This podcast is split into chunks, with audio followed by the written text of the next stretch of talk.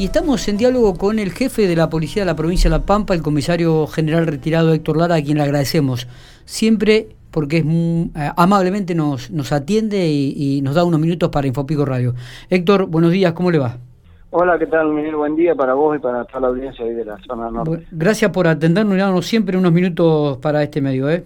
No, por favor, merecido. Bueno, ¿estuvieron de acto de inicio de ciclo lectivo ahí en la escuela de la policía?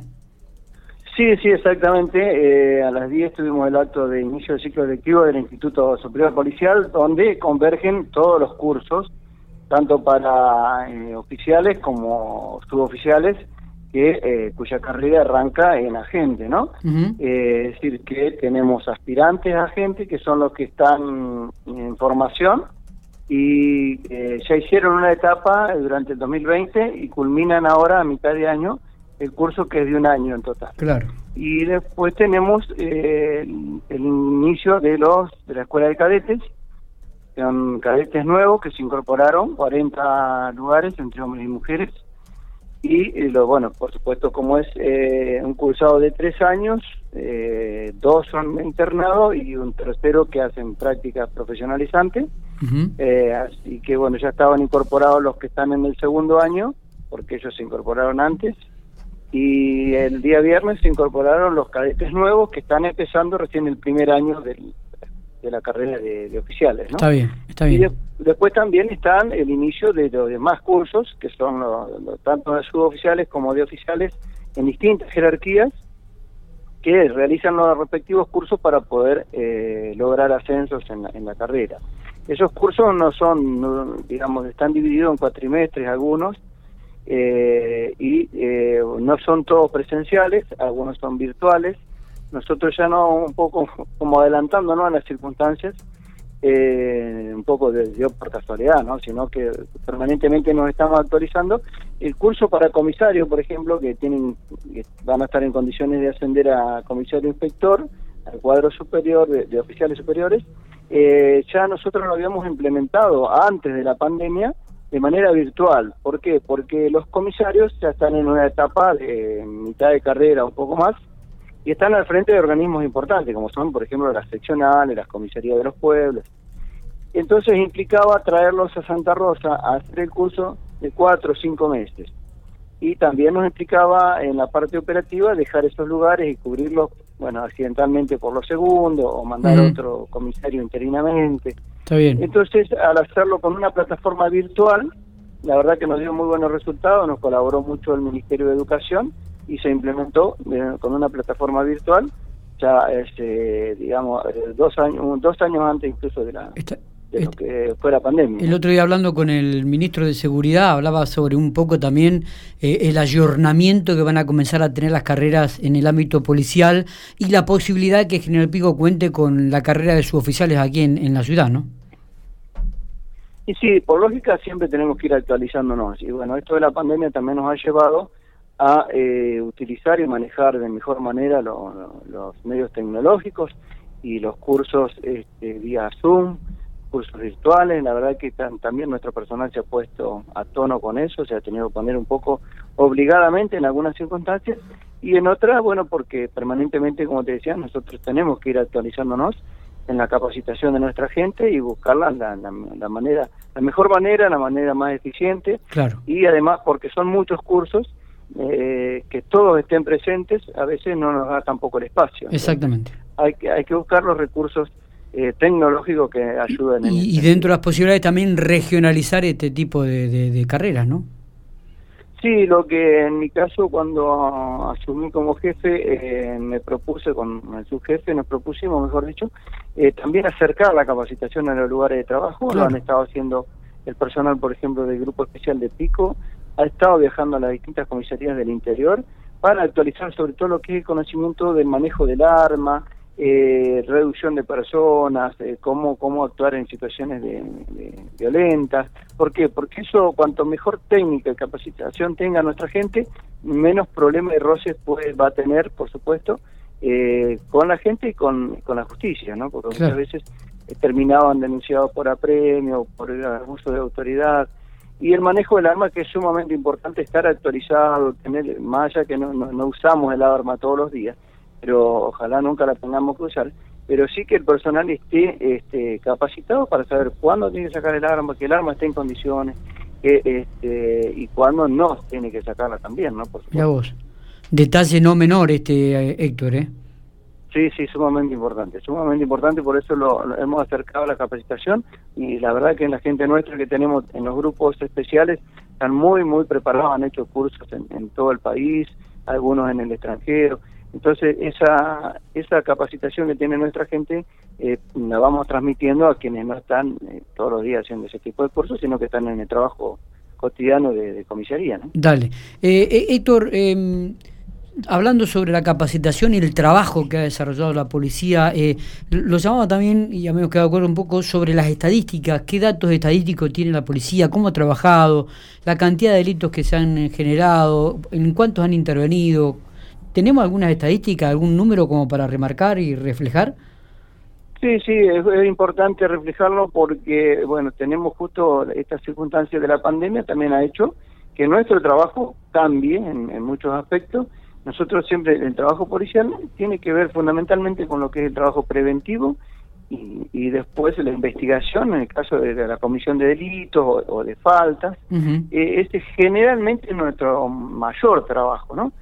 La, cobertura de seguridad en la prevención y también en la intervención con los delitos ya cometidos, en la investigación.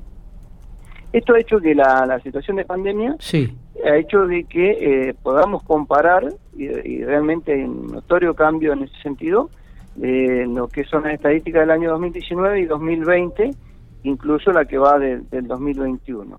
En lo que es a delitos generales hemos tenido una baja importantísima en porcentajes.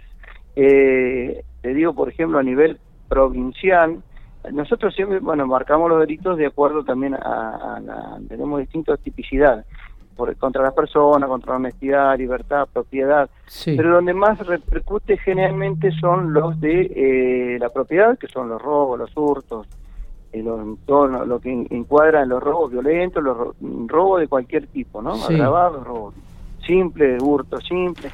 Bueno, en ese sentido tuvimos entre el 2019, que fue una, un año normal, y hasta, los, hasta marzo del 2020.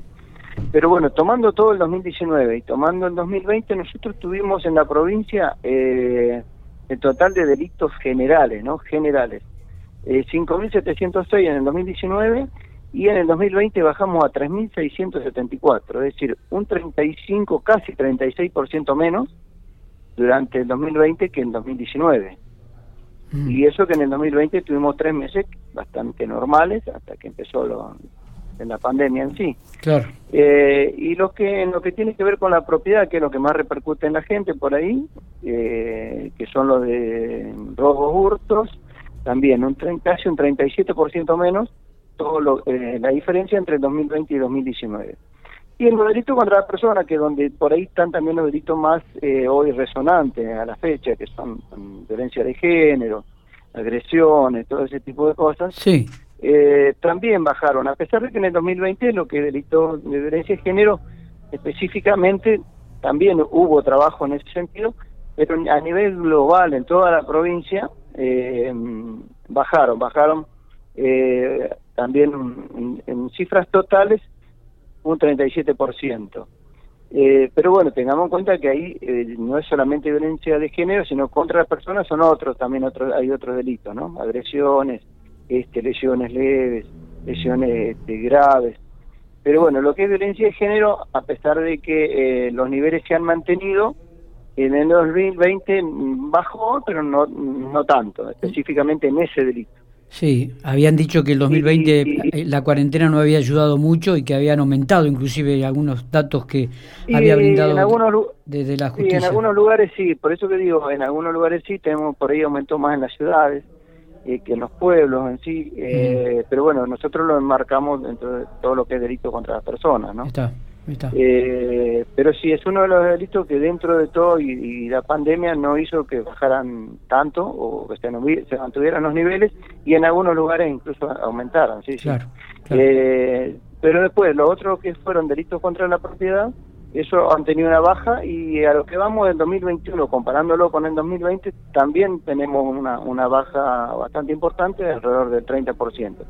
Pero bueno, también tiene que ver todo eso, hay que analizar todo un contexto de la situación, ¿no? Sí. El aislamiento social obligatorio, la gente se tuvo que quedar en la casa, después la restricción de circulación, que también nos ha permitido a nosotros todas esas medidas que tienen que ver con medidas sanitarias, pero que a su vez tienen que ver, eh, facilitan un poco el trabajo policial porque nos permite en la restricción de circulación de que justamente menos personas circulen, detectar aquellos pocos que circulan con, con intenciones de, delinquir, eh, y bueno, eso, eso ha hecho que tengamos una baja en eso en ese tipo de delitos. ¿no? Claro, claro.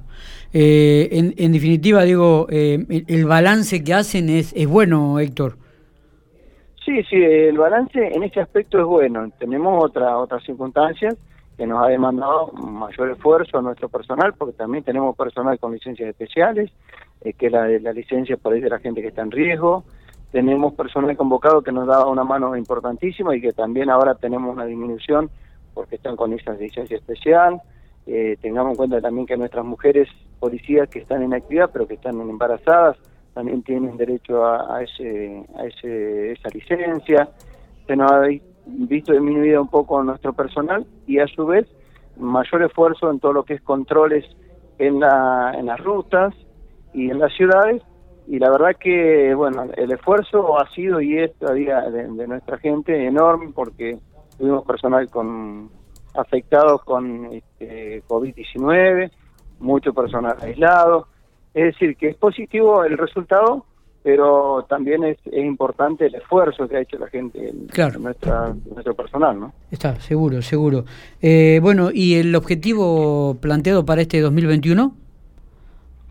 Bueno, el objetivo es, este, ahora eh, es difícil, va a ser difícil mantener toda esta, esta estadística, porque realmente eh, son importantes la baja, pero bueno, trabajamos para eso, estamos sumando nuevos efectivos, ya tenemos, en este momento estamos haciendo la evaluación de, eh, vamos a incorporar 60 nuevos aspirantes de agentes eh, próximamente, en el mes de mayo seguramente, y vamos a tener otra incorporación, eh, otra inscripción a mitad de año para 80 nuevas vacantes y bueno, puede, puede hacer que podamos ir recuperando esta gente que tiene licencias especiales una vez que tengan ya mm, la vacuna. Eh, nosotros recuperando toda esa gente, más la gente que incorporamos y los medios que estamos incorporando tecnológicos, ya sean cámaras y otros para investigación y vehículos que estamos vamos a estar incorporando ya en el mes de en el mes de mayo, en el mes fines de abril o principio de mayo, la verdad que eh, nos viene muy bien y la, la meta es eh, mantener este trabajo, este buen trabajo que se ha hecho y mejorarlo en lo posible, por supuesto. Está. Eh, Héctor, le agradecemos estos minutos, es como siempre ha sido muy amable. No, por favor, gracias a usted a disposición.